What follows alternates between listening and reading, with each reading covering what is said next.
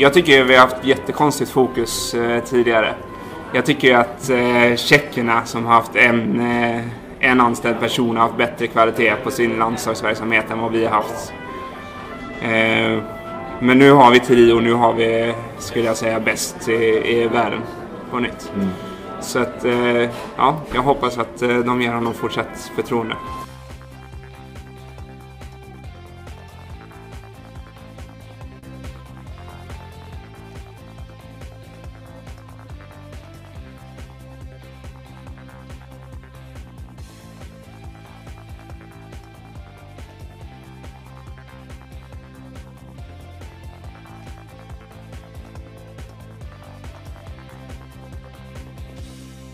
Välkomna till ett eh, nytt avsnitt av Radio O-ringen Podcast nummer 109 i ordningen. Och i det här avsnittet så möter ni William Lind, göteborgaren som ju springer för Malungs OK Skogsmårdarna sedan ganska många år tillbaka. Bor i Falun för övrigt.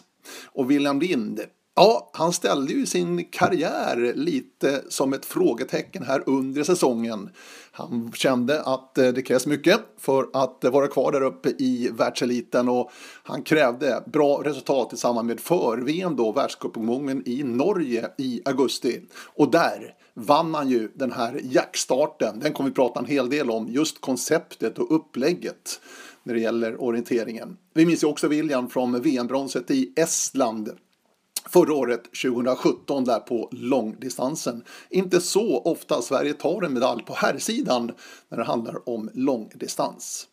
Vi pratar också om landslagsorganisationen. Ja, ni hörde själva i ingressen här en William Lind ganska kritisk till hur det har varit inom svensk orientering och landslagsverksamheten tidigare. Men med Thierry Georgious entré som teknikansvarig så har det lyft enormt enligt William Lind. Också mycket intressanta tankar ifrån William i den här podden.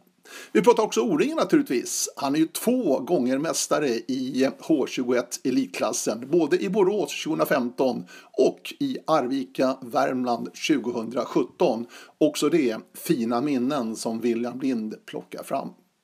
Mycket intressant är det med en Wilhelm Lind som ju under åren, det vet ni alla, har varit ganska förföljd av skador och annat och alternativträning är någonting som William Lind har lärt sig genom åren. Så häng med nu i eh, podcast nummer 109 härifrån Radio O-ringen. Hör gärna av er förresten med idéer, tankar, synpunkter, drömgäster och annat på radio oringen.se. Men till att börja med alltså, William Lind, en göteborgare i förskingringen, eller vad ska vi säga? Nåväl, han bor alltså i Falun och Dalarna. Och första frågan till William är, hur, hur funkar det? En göteborgare i Dalarna? Det funkar bra. Eller ja, jag är inte så mycket i Dalarna om man ska vara helt ärlig. Jag reser väldigt mycket. I år, eller fjol så var jag 260 dagar ute på läger och tävlingar. 260? Ja, så då blir det inte så mycket kvar i, i Falun tyvärr. Men jag trivs jättebra i Falun. Lagom stor stad och ja, fin med mycket vatten och härliga årstider och mycket trevliga människor. Mm. Och en bra bas också för det du håller på med orientering då? Mm, definitivt. Vi har ju det här Dala Sports Academy som är väldigt bra. Där vi har en anställd eh, tränare som, som eh, ser till att det är bra verksamhet eh, på dagtid. Så det är jättebra. Och sen även klubben. Så att, eh, ja, jag tror att det är svårt att hitta mycket bättre platser i Sverige faktiskt. Mm. Du William, vi skulle prata om, om din karriär. Du har ju gått väldigt mycket upp och ner. Du har haft en hel del problem med skador, det vet vi. Du har lärt oss också och du har lärt dig att hantera det på något sätt. Det ska bli intressant att höra. Men från Göteborg, är det Göteborgstrakten från början William? Du är uppvuxen, Landehov är din moderklubb va? Ja, det stämmer bra. Jag är uppväxt i Härryda. Eh, som är en ganska stor kommun men ett väldigt litet eh, samhälle. Eh, Landvetter flygplats är väl den eh, stora grejen som folk känner till. Eh, och ja, Landehof modersklubb. Bytte till Sävedalen under juniortiden. Där jag också hade väldigt bra eh, stöttning och sparring av eh, många bra kompisar. Och sen flyttade jag upp mot eh, Dalarna när jag började studera där uppe. Mm. Var det givet att det skulle bli orientering för dig William? Nej, absolut inte. Nej. Nej, jag var ganska dålig på att orientera, får man väl säga. Sprang mycket vilse och sådär. Jag var bättre på, på att springa helt enkelt. Men eh, jag tyckte jag hade bättre kompisar i orienteringen och eh, ja, det var det som var roligt. Jag tror jag kom ju in i, eller började orientera samtidigt som det här med sträcktider och så kom. Och det var nog lite min räddning att jag kunde säga att ja, men jag hänger med på vissa sträckor i alla fall. Annars så var det nog svårt att förklara när man var en halvtimme efter på, på ungdomsbanorna. Men, Så du slet ganska mycket i början liksom för att få, få någon start av framgång? absolut. Jag tror att, vad var jag, 36 eller något sånt där som bäst på ungdoms-SM. Så att eh, jag var långt ifrån någon eh, stor stjärna som ungdom. hört från flera just det du berättar att just den här sociala biten inom orienteringen är speciell på något sätt och det var det också det som räddade dig kvar inom orienteringen. Ja, absolut. Jag höll på mycket med andra lagidrotter och så innan också. Men, eh, men orienteringen var något extra. Ja, jag kan inte förklara det. Det borde ju vara bättre lagsammanhållning i ett fotbollslag, men jag tyckte att det var mycket roligare att umgås med, med orienterarna och, och sådär. Så att, eh, ja, det, det är nog tack vare det som jag sitter här idag. Och det är ingenting du har ångrat förstår jag. Du, du har ju passerat 30 nu, du är 33. Stämmer bra. Ja, just det. Ja, nej, nej, absolut. Jag är jätteglad och tacksam. Det har varit en fantastisk resa. Jag har fått se och uppleva så otroligt mycket genom orienteringen. Så att, eh, och dessutom, eh, ja, alla bra kompisar som jag har kontakter med har väl mer eller mindre anknytning till, till, till sporten. Så att, eh, jag är väldigt glad för det. Hur hittade du in till orientering då? Var det via familjen på något sätt eller? Ja, precis. Min eh, mor höll på med orientering. Eh, inte så jättemycket, men hon släppte med oss på lite ungdoms eh, nybörjarkurser sådär. Och ja, som sagt, jag tyckte nog inte att det var jättekul att springa vilse i början, men, men så lärde man känna lite kompisar och då, då var det det som räddade mig kvar. När, när tog du kliven? Eh, Gymnasiet till exempel, gick du på ett orienteringsgymnasium? Mm, jag gick på ett eh, lokalt eh, Partille orienteringsgymnasium. Eh, och jag hade väl ganska tur att vi hade ganska många duktiga där med Marcus Millegård och Magnus Karlstedt som eh, eh, ja, vi till slut tog SM-guld med i, i seniorklassen där. Eh, och, och många andra som, som vi hade jätterolig tid på, på gymnasiet. Tog du tydliga kliv när du väl kom in i den miljön eller? Kan du se tillbaka på det? Ja, jo men det gjorde jag nog. Eh, jag hade väl lite svårt att få till det, sätta hela lopp liksom i början av junioråldern också. Ehm, men jag vann nog min första juniorcup som 19-åring, sista juniorcupen som 19-åring tror jag. Så, fick med mig en SM-medalj tror jag. Det, ja, lite osäker nu men, eh, ja, ja, men det var inte jättemycket framgångar så. Nej. Det var, ja, jag vann totala juniorcupen eh, som 20-åring. så. Mm, just det, som sista års. Ja. Ja. vi kommer tillbaka till det året för att det, det är ett viktigt år för dig överhuvudtaget faktiskt. Ditt sista år som junior. Eh, men eh, du berättade, löpningen har du haft med dig hela tiden. Vad beror det på? Är det något genetiskt eller vad, vad beror det på tror du? Eh, ja, jättesvårt att säga. Men eh, jag, vet, jag har alltid tränat väldigt mycket. Född har alltid gjort det? Ja, precis. Ja. Född och uppvuxen eh, vid Sjödal u- ute i Härryda. Och älskade idrott. Fotboll var väl det första jag gick in hårt för sådär liksom. Men eh, jag började träna löpning också väldigt eh, tidigt och, och, och fick till skillnad mot orienteringen lite framgångar där när jag ja, lilla Göteborgsvarvet var jag tvåa på och, och lite sådär. Så att eh, det, det hade jag lite mer fallenhet för. Var det terränglöpning? Var det banlöpning också? Ja, det var lite banlöpning också. Eh, jag, ja, jag var nog ganska duktig som så här 7-8-åring sådär och, och tränade målmedvetet inför det här. Eh, sen så började jag växa ganska sent så att jag Ja, det var väl först i början av på gymnasietiden där som jag blev lite längre och, och fick lite power i det hela. Så, att, eh, så jag stod och stampade. Jag hade en eh, rolig tid där på, på högstadiet när vi hade testrunda på Eryspåret. Och ja, jag satte ju en jättebra tid första året. Tränade jättemålmedvetet för att jag skulle springa bättre år två. Men eh, sprang två sekunder långsammare. Och var enda i klassen som inte förbättrade mig. Så att eh, det, var, det var hårt men jag fick eh, en tankeställare. Okej, okay, nu har jag tränat ett helt år men inte blivit bättre. Det måste finnas eh, något annat som jag kan utveckla och bli mer noga med återhämtning och andra sådana bitar. Så att det, ja, det har alltid varit eh, nyfiken sådär och vad är det egentligen som påverkar att vi blir bättre. Mm, intressant. Eh, men det här med träning, du har alltid gillat att träna? Absolut, det har jag. Tror du att det är en viktig ingrediens för er som ändå lyckas och tar det hela vägen upp? Ja, definitivt. Det är, det är helt omöjligt. Det går inte att tvinga sig liksom? Nej, nej, nej. nej. Alltså, det här sista året har jag jobbat lite mer med motivationen. Men eh, ja, det är ingenting som, eh, som man kan göra en alltför lång tid liksom. Utan tycker man inte det är kul så eh, ja, då kommer man inte vara långvarig. Så, tror jag. Du, det här med träning. Eh, du sa det som 7-8-åring redan hade du liksom ambitioner då inför ett lopp och kunde liksom försöka hitta någon typ av träning. Har du där följt med det hela tiden? Har du varit din egen eh, lyckas smed någonstans liksom vad gäller träning? Eller har du haft någon att bolla med och sådär? Någon tränare? Eller hur har det funkat för dig ja. din karriär? Alltså som sagt, jag har alltid varit jätteintresserad. Så jag, jag har alltid läst all litteratur jag har hittat med, med träning och till slut läst idrottstränarprogrammet här uppe i Falun. Då. Eh, så det har alltid funnits med mig. Sen har jag bollat med, med massa löpare. Eh, I Sävdalen så hade vi äran att ha många duktiga världsstjärnor som, som stötte oss. Eh, med Fredrik Löfgren och Jamie Stevenson. Och sen i Malin så har det varit eh, mycket Jimmy Beklin som jag har tagit hjälp av.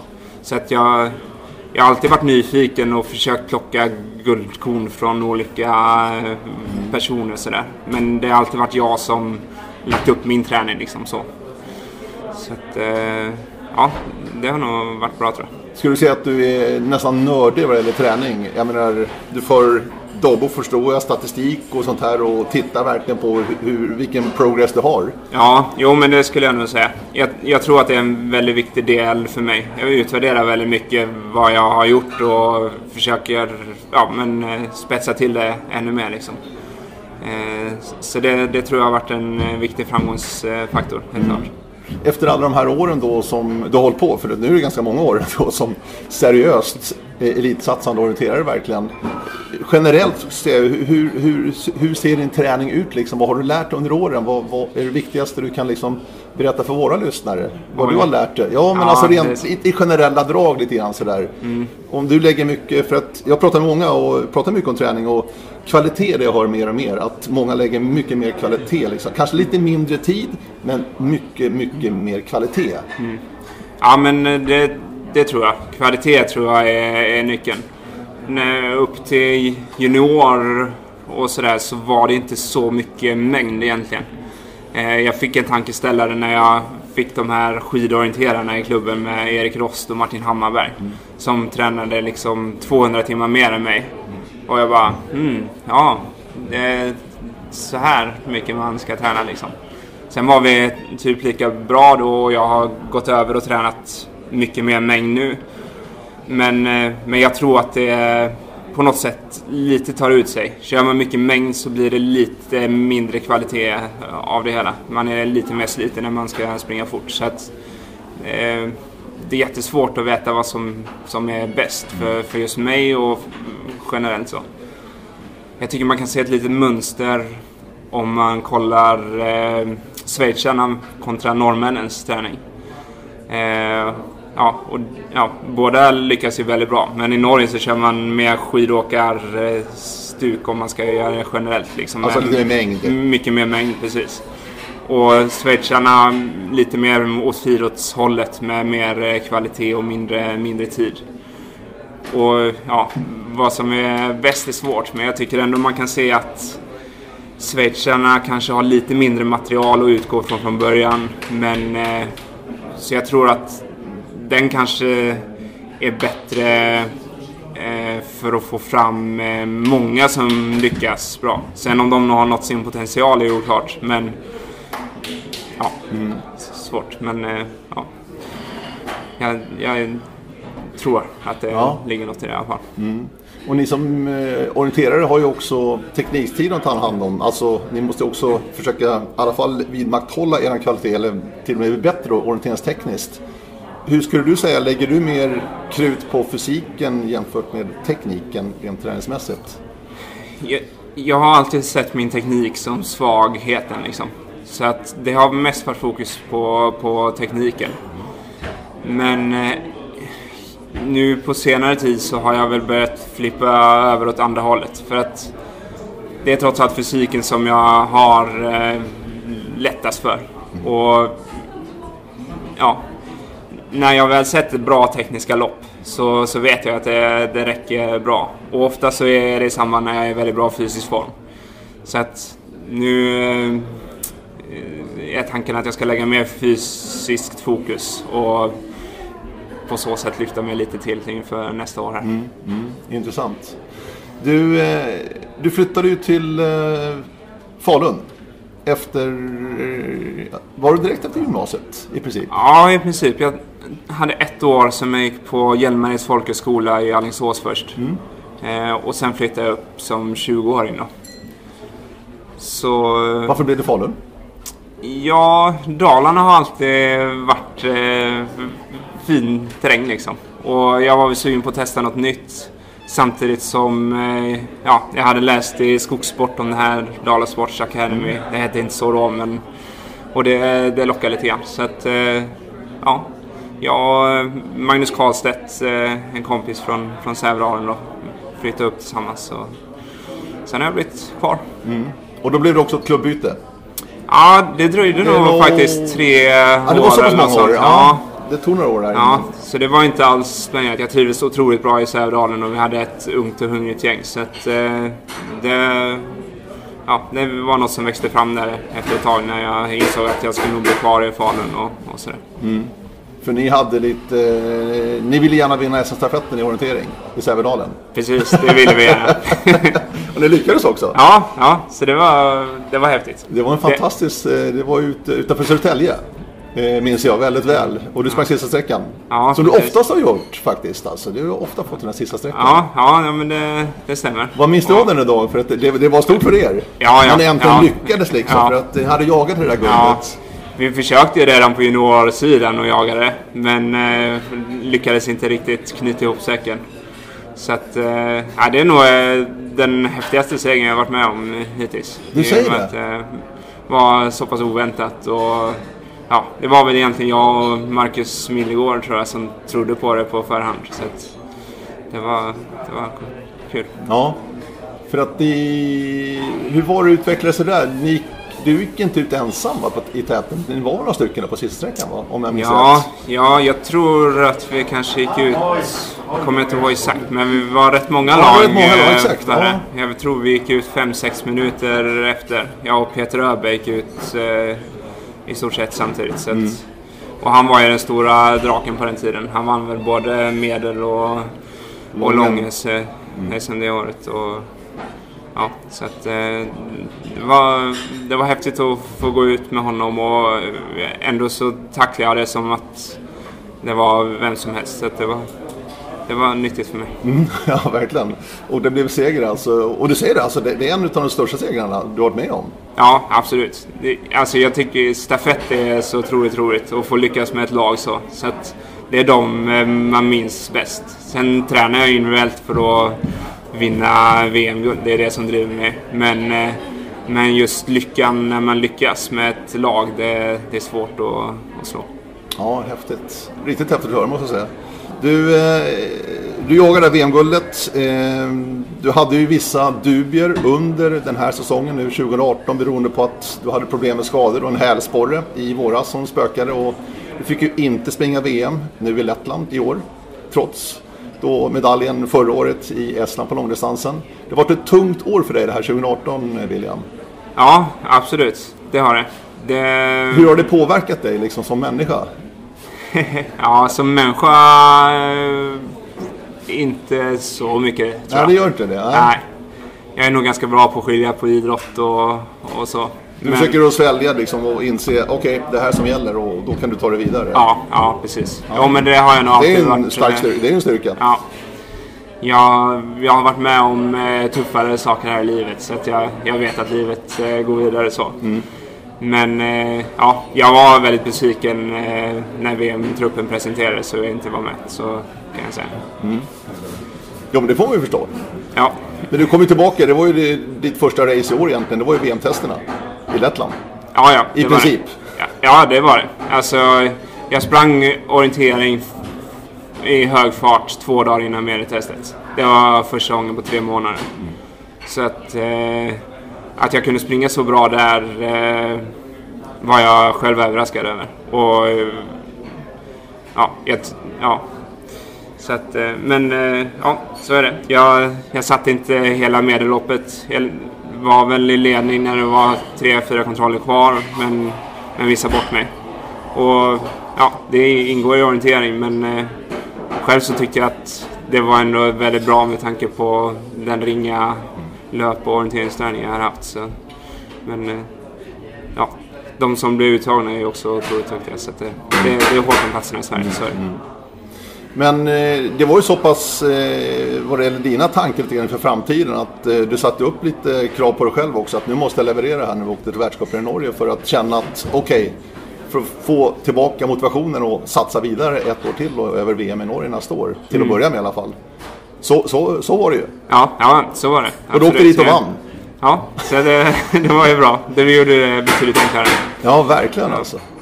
Men det, det, det, var så pass, du kände själv att jag, jag, måste nu försöka visa att, att jag är där uppe fortfarande?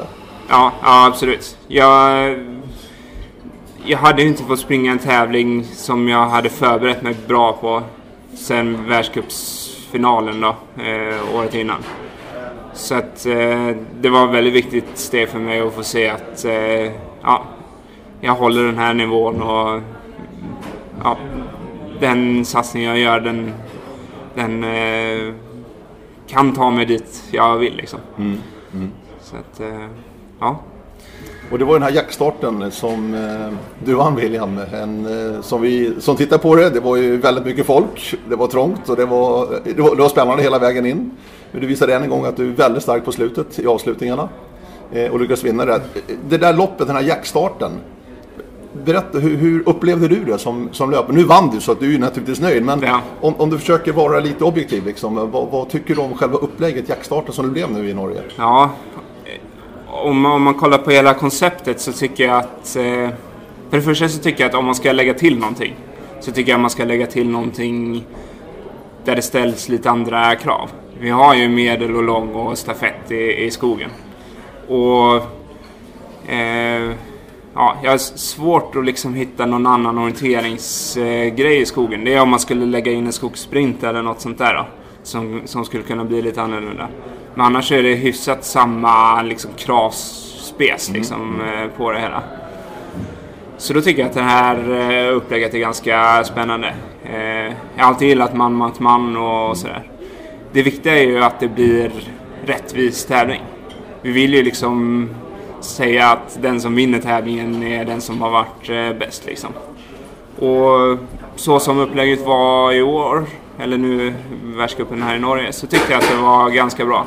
Det man skulle kanske kunna göra det är att lägga in någon eh, diamant i prologen eller något sånt där. Eller om man ska ha den i, i jaktstarten. Men, men då blir det också...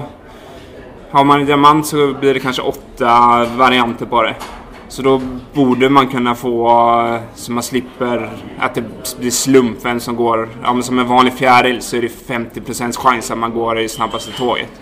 Och det är för mig helt, eh, ja, helt värdelöst. Så att en diamant krävs nog. Men frågan är, då kanske vi ändå har eh, mer åt medelhållet i den här diamanten och är det det som vi vill åt liksom.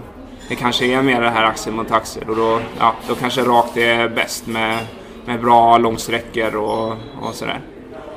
Att det blev så många löpare den här gången, det tror jag beror på att, att dels att de missade i, i täten. Mm. Annars hade det spruckit i två grupper, det är jag helt säker på. Eh, och att eh, det var så god sikt i början av loppet framförallt. Så att de här små avstånden som var i prologen ja, var man stark, ja, alltså det är alltid en fördel att komma bakom. Så mm, ja, det går inte att komma ifrån. Eh, och har man liksom 15 eh, minuters god sikt på sig, ja men då kommer man ikapp den. Är det däremot tätt i början, ja men då, då kommer det ske misstag. För farten är ju helt absurd eh, första minuterna i en sån här jaktstart. det, det är fullt blås? Ja, ja, det är det. Det är bara framåt som gäller. Men annars då, hur, hur liksom, hur, nu fick vi lite bilder utifrån skogen, vi som satt och tittade på den här eh, jaktstarten. Men är det mycket snack? Alltså hur, hur fungerar det där ute i skogen? Den här stora gruppen? Eller alla Nej. borrar enligt sitt eget huvud bara? Nej, så är det inte. Det är väldigt få som borrar i sitt egna huvud skulle jag säga. Det var väldigt tydligt när jag efter 10 minuter kom ikapp Olav. Jag kanske gick ut 20 sekunder bakom mm. honom eller någonting. Och ja, men jag vill ju fram till täten. Jag skiter väl om jag är sjua i loppet liksom. För mig är det bara seger som, som gäller. Så jag, jag vill bara pressa på och hålla tempot uppe. Och ja, det var ju rätt tydligt vilka folk hade respekt för. För det var ju liksom eh, ja, kanske en löpare som hängde på mig och sen eh, tio pers som hängde på Ola. Eh, och det var inte så att de som ligger bakom vill göra någonting utan eh, ja, men de var nöjda. De tänkte att ja, men jag gör det inte bättre än Ola. Men eh, ja, jag tror att det är många som, som gör bort sig så. Liksom, mm. och, ja, ja. Mm. Alla kan inte vinna spurten. Nej, så, nej, nej. Men det drog ihop sig. Ni var många på väg upp till den näst sista som var i skogen. Sen sista var ju ute på eh, arenaområdet där ute på den stora åken. Hur gick tankarna där för dig? Alltså, vad, vad, för att du är ju bevisligen, det vet vi sedan tidigare, du är väldigt stark i de här långa avslutningarna. Och kanske en sprint också, men framförallt de här långa avslutningarna William. Där har ju du en styrka och det måste du ju känna själv att du har självförtroende i de här lägena. Mm, ja men absolut. Jag har jättebra självförtroende i dem. Och eh, alltså jag vet ju att det är väldigt tight. Och jag vet att positionen är otroligt eh, viktig. Så jag försökte vara först till, till näst sista. Det var liksom... Eh, Ja, det var nyckeln där, för dig liksom? Ja, precis. Det, ja, där ska jag vara. Är jag där, då vet jag att det är svårt att springa om mig. Men det är inte så lätt att, att springa om någon som är i princip lika snabb. Liksom. Så att, det, det, var målet. Nu, nu kom jag upp där och, och tvekade lite in i kontrolltagningen.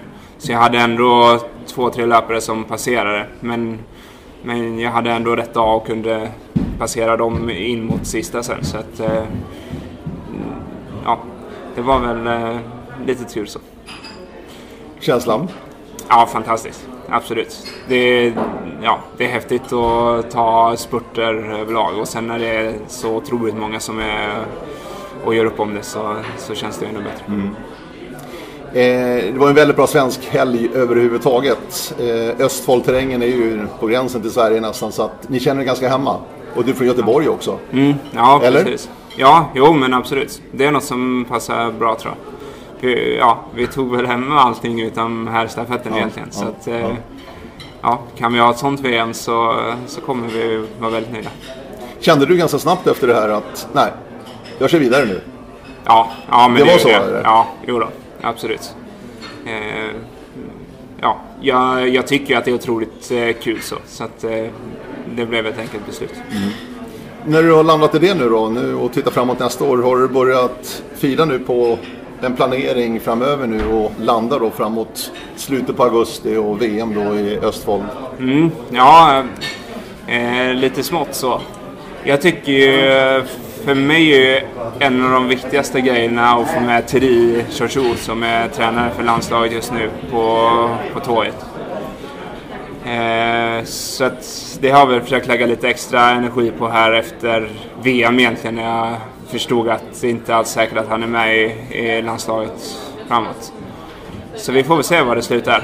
Eh, jag vet ärligt talat inte hur, eh, hur diskussionerna går. Och, men när jag tolkar på Thierry så vill han vara kvar. Så jag hoppas att eh, svensk orientering också vill det. För att han är one of a kind och det är liksom... Eh, det går inte att ersätta honom. Sån här bra kvalitet på landslagsverksamheten har vi aldrig haft som jag har varit med i landslaget. Så att, hoppas att de gör sitt. Så du menar det, det har blivit en, en nivåhöjning verkligen när Thierry har kommit in och framförallt tekniskt ansvarig då? Ja, absolut. Ja. Jag, jag, ty ja, jag tycker vi har haft jättekonstigt fokus eh, tidigare. Jag tycker att eh, tjeckerna som har haft en, eh, en anställd person har haft bättre kvalitet på sin landslagsverksamhet än vad vi har haft. Eh, men nu har vi Thierry och nu har vi, skulle jag säga, bäst i, i världen på nytt. Mm. Så att, eh, ja, jag hoppas att eh, de ger honom fortsatt förtroende. Men vad har varit problemet tidigare? Vad är du kritisk till tidigare så att säga, i det upplägget som svensk eh, landslagsverksamheten har haft då? Ja, nej, men... Jag, för mig har det alltid handlat om att hur gör vi individerna bättre? Och för mig så har det varit att ha bra, bra träningsverksamhet. Och det har vi inte haft eh, sånt fokus på som vi har nu. Så att, eh, ja, det, det är så enkelt enligt mig. Och då är det, är det samlingar du pratar om då? Eller? För, ja, jag menar, ja. för att ni är ju ute i era egna miljöer mesta delen av tiden egentligen. Och sen samlas ni då i landslaget kring tävlingar, aktiviteter och även lägren naturligtvis. Mm. Och är det de samlingarna och lägren du pratar om? Ja, precis. Ja, det är framförallt äh, lägren. Det, alltså det blir, han tillför ju även mycket så här när det är dags för tävling. Men det är ju framförallt de förberedande lägren som har blivit en otrolig kvalitetshöjning på. Eh, och alltså, jag tycker man ser ju det överallt. Det är liksom ingen slump att han är världsmästare utan han går in med störst insats och 100% eh, fokus på, på uppgiften. Och det finns inte många individer i, i världen som, som har ett sånt fokus och det har han tagit med in i, i tränarrollen. Och alltså Håkan och Sussi och eh, Kalle Dahlin och andra ledare som, som har, de är också väldigt engagerade och så. Men det är skillnad på den här 100% och 99%. Mm. Den här sista procenten gör eh, otroligt eh, mycket. Eh, så att, eh, ja. Mm. Så när, när Thierry pratar och sådär, då lyssnar du? Ja, absolut. Sen är jag ju fortfarande så kritisk i, grunden och, och försöker plocka liksom nycklarna som, som jag tror jag kan tillämpa. Eh, eh, men, eh, men just det smörgåsbordet med, med, med väldigt bra kvalitet på träningarna och, och allt annat runt omkring. Det är liksom logistik och, och återhämtning och, och det fokuset eh, det har verkligen blivit jättebra nu. Mm. Ja, intressant, intressant William. Eh, när vi är nu på ämnet eh, träning, alternativ träning har ju du också blivit duktig på genom åren. Du har ju, ja, du har inte haft liksom en, en rak karriär. Du har ju haft liksom en hel del avbrott i där du får ägna åt alternativ träning, alternativ vila till och med. För att du har varit skadad och lite stök överhuvudtaget genom åren. Mm. Är det mycket otur eller vad, vad beror sånt där på tror du William? Eh, ja du, ja. otur eh, tror jag ju sällan. Men, eh, men eh, de skadorna jag haft har väl ofta varit slagskador och, och sådär. Nu sista åren har det varit eh, hälsena och plantarfascian som är väl klassiska överbelastningsgrejer eh, liksom. Eh, så ja, otur ska jag inte vilja kalla det. Men eh, ja, det går alltid liksom att, att jobba sig runt och tillbaks från den där om man bara har motivationen. Så att, eh, eh och det har du tydligen haft. Ja, ja Du har tagit tillbaka varje gång så här långt i alla fall. Ja, och, ja. och, nu igen då efter hälsporen här. Mm. Men när vi kommer till alternativ träning. Vad har du där att delge? Vad har du lärt dig genom åren? Vad funkar ja. för dig? Alltså, hur, hur, hanterar du sånt där? Mm. Ja, men jag, jag, tror att det kan vara jättenyttigt. För att helt plötsligt så tvingas du att göra ändringar i din träning som du annars inte skulle gjort. Eh, så att flera gånger efter skador så har jag kommit tillbaka starkare för att jag har kunnat utveckla andra delar eh, på ett positivt sätt.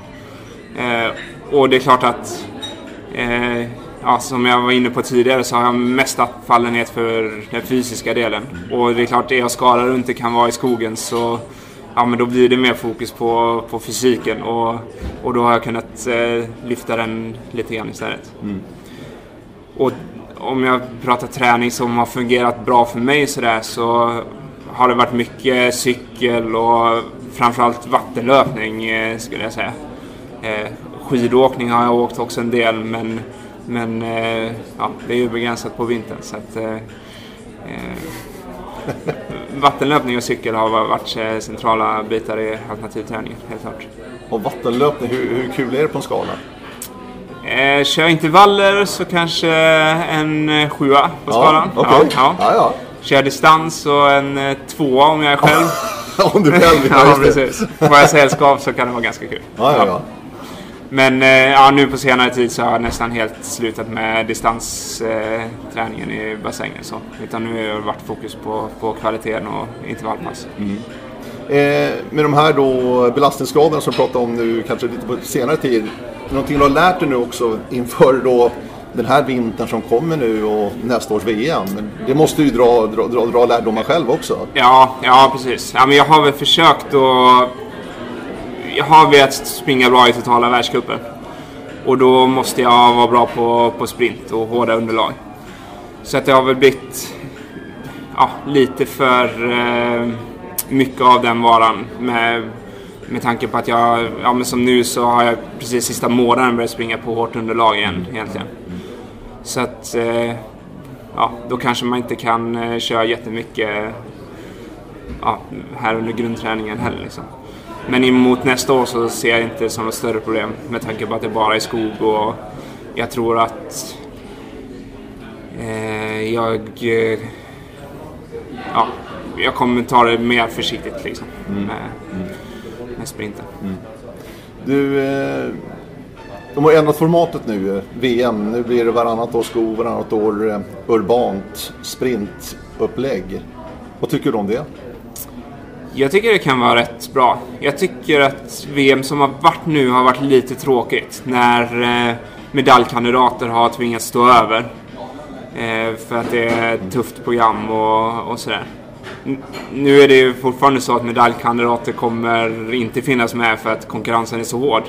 Men eh, å andra sidan kollar man eh, friidrott och, och löpning till exempel så det hade inte varit så roligt att följa VM med bara kenyaner i, i startlistan heller. Så att eh, det är väl på något sätt som, som det är. Så att eh, eh, ja, jag tycker det kan vara ganska bra lösning. Mm. Du har ju eh, vunnit dina största framgångar, framförallt på långdistans. Det måste vi ändå säga genom åren här. Men sprint, vad tycker du om det? Själv yeah. personligen? Ja, men, du gillar ja. väl det också egentligen? Ja, absolut. Jag ja. tycker det är en jätterolig distans. Ja. Eh, sen tycker jag väl att det är ganska mycket eh, tillfälligheter och, och små marginaler och, och, kanske lite slumpmoment i det. Alltså det är ju ofta rätt person som vinner men, men det finns ju... Ja, kollar man tv-sändningar så ser man ju att Absolut. det skiljer väldigt mycket på hur mycket personer som är ute och går i, i, på gatan när första och sista startar till exempel. Och, mm. och sådär. Så att det, det är svårt. Helst skulle, skulle jag nog stänga av hela staden. För jag tycker fortfarande att en rättvis tävling är det viktigaste. Men eh, det är väl eh, väldigt eh, svårt att, att göra antar mm. Så att, ja. Kul tävling, men inte 100% rättvist. Nej. Nej, och den här 100% rättvisan, jag vet inte om vi någonsin kommer dit Nej. egentligen. Så den är ju väldigt, väldigt svår. Ja. Det är lättare i skogen, jag håller med dig, än, än en sprint. Framförallt i en huvudstad som Riga nu i år till exempel. Mm. Eh, när det var väldigt mycket folk ute också, bitvis. Och det skilde väldigt mycket. Jag, jag kan hålla med dig, ja. verkligen. 2010 gjorde du ditt första VM, det var Trondheim. Det var ditt första VM som senior. Då var du eh, 25.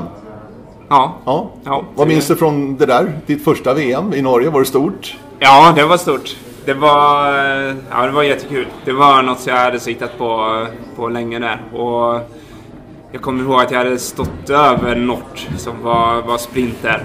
Eh, och jag hade sagt till Marita som var förbundskapten då att ja, men om jag står över Nort så måste jag veta att det finns en chans att jag får springa VM om jag springer bra på VM-testerna sen. Sen sprang jag otroligt bra på VM-testerna. Jag vann med den, var fyra på sprinten och fyra på, på lången. Och sen när hon skulle presentera truppen så var jag... Ja, hon vågade inte skriva upp eh, truppen. Utan hon skrev eh, Emil Wingstedt slash William på, på medel. Eh, men eh, ja, när jag luskade lite mer i det så insåg jag att ja, men det är Emil som får välja om han vill springa med den också. Och det vill han ju såklart. Så att, eh, eh, ja, först så var jag i reserv då. Men till slut så var det väl Martin Johansson som, som skadade sig och jag fick springa lången till slut. Så att, eh, ja, det var, det var kul att få chansen. Sen eh, hade jag inte sprungit på 15 000 del på sista månaden och jag hade fått, eh, jag hade sparkat i tån på, på en tävling innan det. Så jag hade ganska dåliga förberedelser sådär egentligen. Men det var, det var häftigt att få vara med och, och testa på helt luften. Det gav mer smak i alla fall. Absolut. Jag såg ju Marcus Mildegård som, som jag följt med då hela, hela tiden. Som eh, sprang jättebra där och blev femma. Så då visste jag ju att ja, men kan han så, så kan jag absolut. Så att, mm. okay. Och Marcus visade ju tidigare där under EM i Bulgarien, samma år då förresten, 2010, att eh, han var ju oerhört nära medaljer på långdistansen. Mm. Var det också någonting som eh, liksom, du kände också att han är där, då kan jag också vara där? Ja, ja absolut. jo, men eh, ja, vi har ju tränat otroligt mycket ihop så att jag visste precis vad han har för kapacitet och egenskaper sådär. Så att eh, kunde han så, så visste jag att då, då är det absolut ingen omöjlighet för mig också. Nej.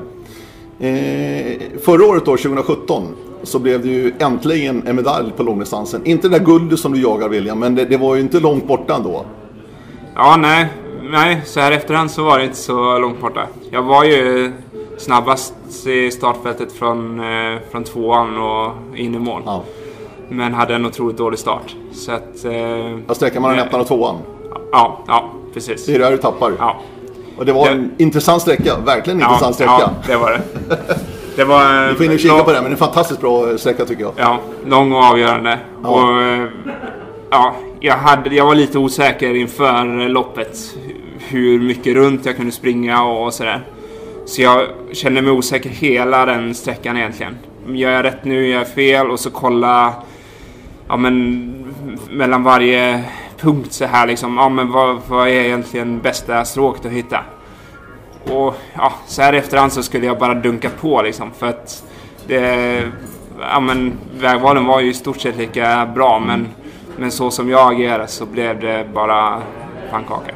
Du fick inte det här flytet liksom? Nej, nej, nej, inte alls. Så att, eh, ja, det, det, var en stor chock när, när Olav eh, dök upp där och jag insåg att shit, det är alltså med fyra minuter som har eh, passerat. Ja. Eh, så att, eh, ja, det var inte vid tvåan, men, men någon kontroll senare. Ja, men, precis. precis. Men, ja. Eh, ja. Ändå. Och sen hade ju du och Olav sällskap. Eh, inte hela vägen hem för att du var starkare på slutet. Så att, eller ni kom loss varandra i ett grönområde ner mot en sankmark där tror jag var lite grann. Ja, vi, vi körde ganska mycket olika stråk sådär. Så det var flera gånger som eh, jag tappade, eller ja, vi inte såg varandra liksom. Eh, och sen till slut så, ja ofta så slutar det ju med att han dök upp eh, ja, men, antingen jämsides eller lite bakom eller strax före. Sådär. Eh, och ja, jag sprang ifrån honom upp för en backe på ett ställe och tänkte att ja men nu jävlar, nu, nu har jag det här i alla fall. Ja, men lik förbannat så dyker han ju upp framför mig till nästa kontroll. Och sen så går han ner in i grönområdet och missar kontrollen medan jag får den. Så kommer jag ut på, på ängarna och så ser jag den jävla Norge-tröjan framför mig igen. Men då är det ju Eskil Kinneberg som, eh, som startar ja, några minuter före mig då istället som, som jag får syn på. Så att eh, jag var inte helt säker förrän jag verkligen kom riktigt i, i rygget. Ja, det här är inte samma Norge-tröja. Nej, just det. det var lite för kort kvar för att jobba tillbaka de här fyra minuterna på ja, ja, ja, absolut. Det var det. Så att, eh, ja, nej. Alltså man ska ju inte kunna vinna VM-guld ja. med den eh, starten. Så, och ja, Olav är ju otroligt imponerande. Han gör ju det gång på gång. Så att, eh, det, han är väl eh, löparen att, att slå inför nästa år, känns som. Det känns som det. Det är ju hemmaplan för honom verkligen också. Ja, ja. precis. Och det loppet som han gjorde i Strömstad var ju helt Ja. brutalt. Så att, eh, Han är ju brutal, Olav. ja, ja, absolut. I skogen är han fantastisk. Ja, ja, Han är ju som en maskin verkligen. Både orienteringsmässigt och även fysiskt. Det går fort där ute för honom. ja. Eh, Men den där, den där eh, eh, medaljen då i Estland på långdistansen, vad betyder den för dig ändå? Att äntligen vara där på en pall på individuellt? Ja, men det är väl jätteskönt så. Men eh, ja, jag vet inte. Just nu när man är mitt upp i alltihop så är det ju guldet och segrar som, som man jagar. Så att, eh, ja. Bra kvitto på att jag är på rätt eh, väg liksom. Och såklart jättekul. Eh, men eh, än så länge är jag inte riktigt nöjd. Nej, Nej men nu, nu ska vi satsa vidare till nästa år. Det, det är vi alla glada för, verkligen William. Du, vad gör du eh, för att liksom finansiera din verksamhet? Jobbar Ja. någonstans eller? Mm, ja, precis. Jag har fått förmånen att jobba för klubben i många år. Eh, så att det har varit sett lite olika ut från olika år. Men eh, just nu så jobbar jag 30% med ja, dels tränare i klubben och sen har vi lite event i Sälen. Eh, nu senaste åren har det varit det där konfirmationslägret och träningarna uppe i Sälen som, som jag har haft ansvar för. Så att, eh, ja, så ser det ut. Så 30 procent ungefär säger du? Ja, att, ja, eller ja, jag får betalt för 30%. Ja. Jag skulle nog säga att jag gör betydligt mer. Men, ja. men eh, jag har det hellre så. eh, Just för att det är orienteringen jag vill ha fokus på. Och det ekonomiska tycker jag att det, det, funkar, det går runt på det. Liksom. Så att då, då känns det bättre att, att ligga mer i, i ner i kanten. Och då har du din frihet att kunna träna när du vill liksom? Ja, ja precis. Och som sagt, jag var 260 dagar på, på resande fot och, och ändå kan känna att jag kan göra ett bra jobb vart jag befinner mig. Så, att, så det känns jättebra. 260 dagar, det är mycket. Ja, det, det är Väldigt, väldigt mycket alltså. Ja. Ja, det var lite för mycket. Det, Ja, okej. det kommer inte bli så mycket mer, men eh, ja. Vad hittar du på vid sidan om då? Alltså, har du några... eh, Behöver du få tiden att gå någonting eller det rullar Nej. bara på? Det rullar bara på. Ja. Det, ja, nej, det, det blir väldigt mycket där jag bara sitter framför datorn och lägger träningar eller, eller sådär. Det, det är sällan jag känner att shit, nu har jag en timme, vad ska jag göra nu liksom? Det, men ja, någon gång så kan jag kolla på, på någon eh, halvfilm eller eh, någon serie eller, eller sådär. Men, men det är sällan jag hinner med det. Är du sportintresserad generellt? Jag kan säga att jag var nog väldigt sportintresserad förr, men eh, det blir mindre och mindre. Jag tycker... Eh, ah, det här mediala fokuset eh, inte avspeglar riktigt. Jag ser ju liksom eh, längdskidåkarna till exempel och eh, hur mycket uppmärksamhet de får kontra hur duktiga jag tycker att de är. Eller liksom de, de är jätteduktiga och lägger ner eh, precis lika mycket tid som vi orienterare.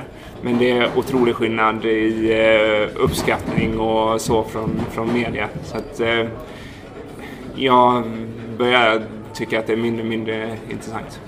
Lite orättvist tycker du? Det tycker jag, absolut. Eh, sen, sen är det klart att det finns för och nackdelar. Det är, ja, det är rätt skönt att slippa de här stora pengarna. För jag tror att det medför en del eh, smuts i sporten. Eh, och eh, även att bli eh, igenkänd överallt när man går tror jag inte heller är så, så roligt. Så att, eh, ja, det, det är både och. Men sen är det klart att ja, ekonomiskt så skulle det underlätta otroligt mycket. Så, så är det.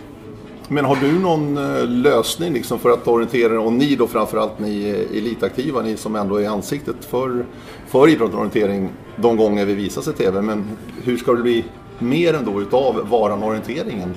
Orientering för gemene man. Alltså jag, Vad jag, krävs tror du?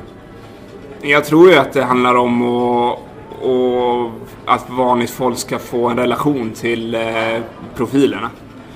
Eh, och jag tycker egentligen det är väldigt konstigt att inte eh, SVT... Eh, jag menar, nu har vi en som, som i stort sett vinner varenda tävling hon är med och, och lyckas otroligt bra. Och att inte eh, SVT väljer att, satsa på det tycker jag är märkligt.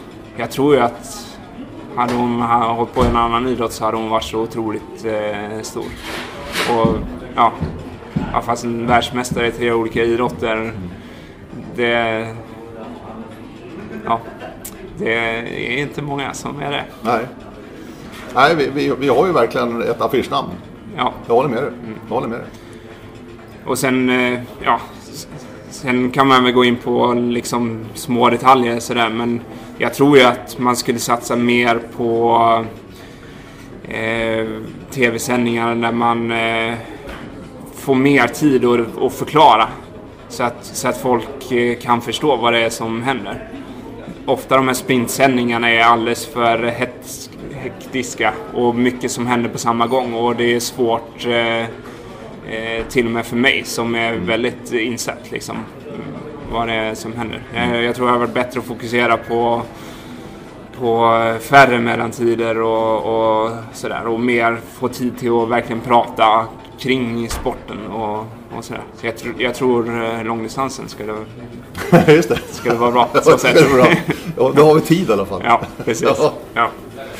Du, jag tänkte avsluta det här med ett eh, härligt ämne, nämligen O-ringen. Som ju du har varit väldigt lyckosam med.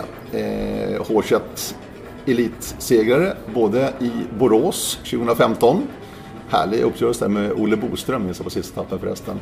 Sen 2016 var du ju arrangör då i Sälen.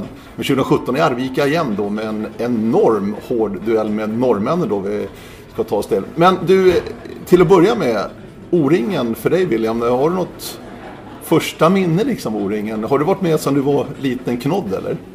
Ja, inte så eh, jätteliten knodd som många andra. Men jag sprang ett O-ringen i Värmland, i Karlstad. H12 lätt sprang jag då. Eh, det var kul och sen tog jag uppehåll ett år och sen i Dalarna, när jag var 14, så bodde jag i husvagn med Marcus Millegård. Och ja, det var, det var jättekul. Och kanske det var där någonstans som jag verkligen började få upp drömmen om att eh, det är riktigt bra på det här. 1999 det alltså. Ja, ja Eh, precis. Dalarna och Borlänge. Åkte tåg ut till etapperna också. Det var häftigt. Mm. Vad, vad är O-ringen för dig annars? Alltså, är, är det mycket det här också att träffa mycket folk och ha, ha en skön vecka liksom med, med goda vänner helt enkelt? Ja, absolut. Det sociala återigen betyder jättemycket. O-ringen är ju verkligen en sån tävling. Där man under lång tid får eh, ja, men dels göra någonting man tycker är otroligt kul på, på dagarna och sen tillsammans med eh, ett stort socialt umgänge. Så, så att, eh, ja, det, det är nog något vi ska vara rädda om. Du, eh, mitt första stora minne av dig det är ju från, 19, äh, förlåt, från 2005. När du är sista års junior då. Och du och din kompis Marcus Millegård har en fight om segern i H20 Elit. Ja, ja precis. Det var häftigt. Det var häftigt. Det var riktigt Men- häftigt. Även ja. för oss då utifrån så var det en härlig duell att se fram emot den här Ja. sista etappen. Vad, vad minns du av det här?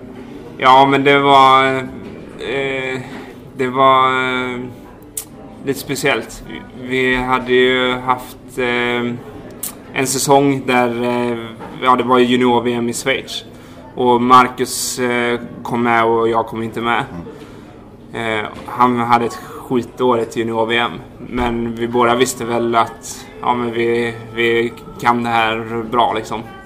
Och sen på O-ringen som var strax efter junior-VM så fick vi båda chansen att visa vad vi, vad vi gick för. Och jag sprang jättebra.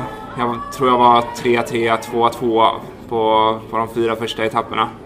Men eh, Millegård var eh, ännu vassare och tror jag tog tre etappsegrar och en sjunde plats eller sådär. Så att eh, det var... Eh, ja, vi satte väl färg på, på den där tävlingen i alla fall. Ja, ja, det var ju Sävedalen dominerade verkligen. Ja, Hur var utgångsläget där? Vad, vad minns du? Inför sista etappen i jackstarten? Ja, men då... Millegård hade ganska stor lucka. Han hade det, va? Ja, Ja. precis.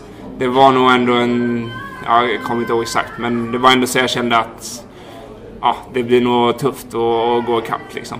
Och likadant bak så, så var det likadant. Så det var lite vakuum sådär.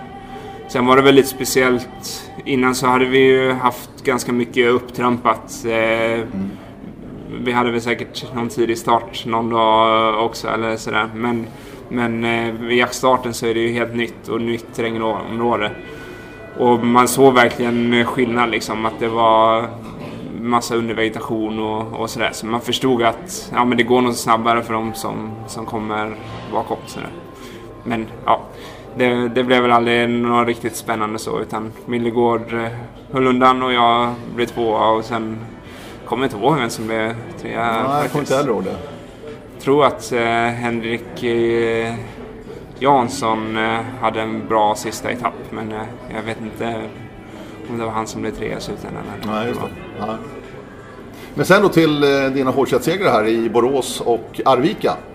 Eh, 2015, som jag sa, en fantastisk slutetapp där också med arenan inne på Borås Arena. Eh, fotbollsarenan alltså i Borås där ni kom ner. Och du Olle Boström hade en skön fight där sista etappen. Mm, verkligen. I en tuff avslutning också. Ja, det var det. Ja, det är fantastiskt. Vi, vi, jag hade väl kanske en minut eller någonting, Någonting i utgångsläget. Och sprang väl bra hela tiden. Och sen kanske framåt när det var en två kilometer kvar så såg jag Olle för första gången.